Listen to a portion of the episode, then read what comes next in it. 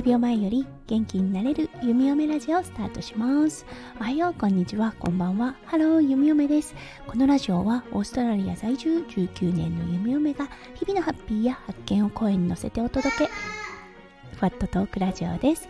今日は6月8日水曜日ですね。皆さんどんな水曜日の午後お過ごしでしょうか？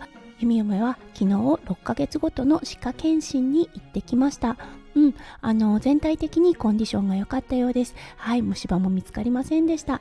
そして数ヶ月前にねしてもらったクラウンだったんですが、ちょっとね調子が良くなかったんですね。うん、それを伝えたところ、ああ調整が必要なのかもねということで調整してもらいました。その後あんなに感じていた鈍痛がなくなりました。ああもう早く歯医者さんに連絡を取って調整してもらったらよかったなと思ってしまった弓嫁となりました。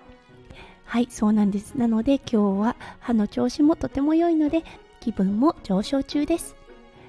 それでは今日も元気に弓嫁ラジオをスタートします。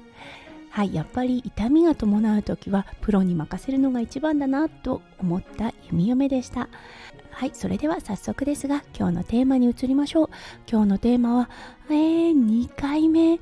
またやってしまった。寝違えについてお話ししたいと思います。はい数日前だったんですが弓嫁本当にひどい寝違いをしてしまいました、うん、その日はね姿勢矯正士の夫翔ちゃんに体を調整してもらってそうもうね痛みを忘れるくらいまで回復をしていたんですねうん、そして昨日だったんですがうん、息子くんのね調子がアップダウン。だいぶねもうよくはなっているのですが普段はしないお昼寝をそうぐずり始めたのでああ眠いのかなと思ってちょっとね抱っこしながら寝かしつけました。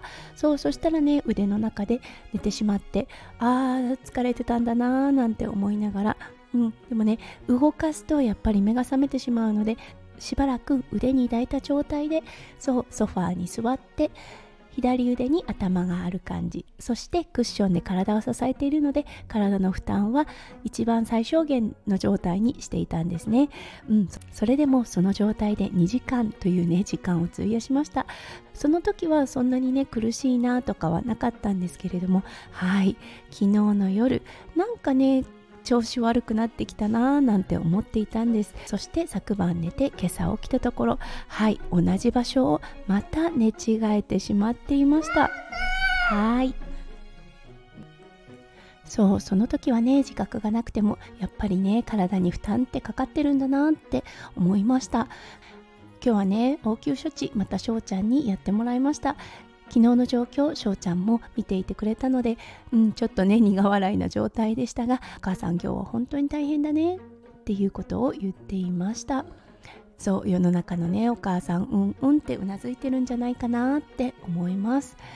はいということで今日はまたやってしまった寝違い。今日も後ろをね振り向けないような状態とはなっていますがうん夫翔ちゃんに教えてもらったストレッチをそう気がついた時に何度もしてはい筋肉の状態をうん回復しやすい状態に持っていこうかなと思っていますはい、ほんとね、寝違えって辛いですよね。今日は外に出かける予定もないので、一日安静にしていたいと思います。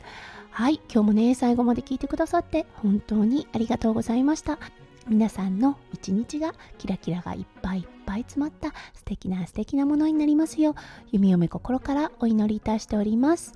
それではまた明日の配信でお会いしましょう。数秒前より元気になれる弓嫁ラジオ、弓嫁でした。じゃあね、バイバーイ。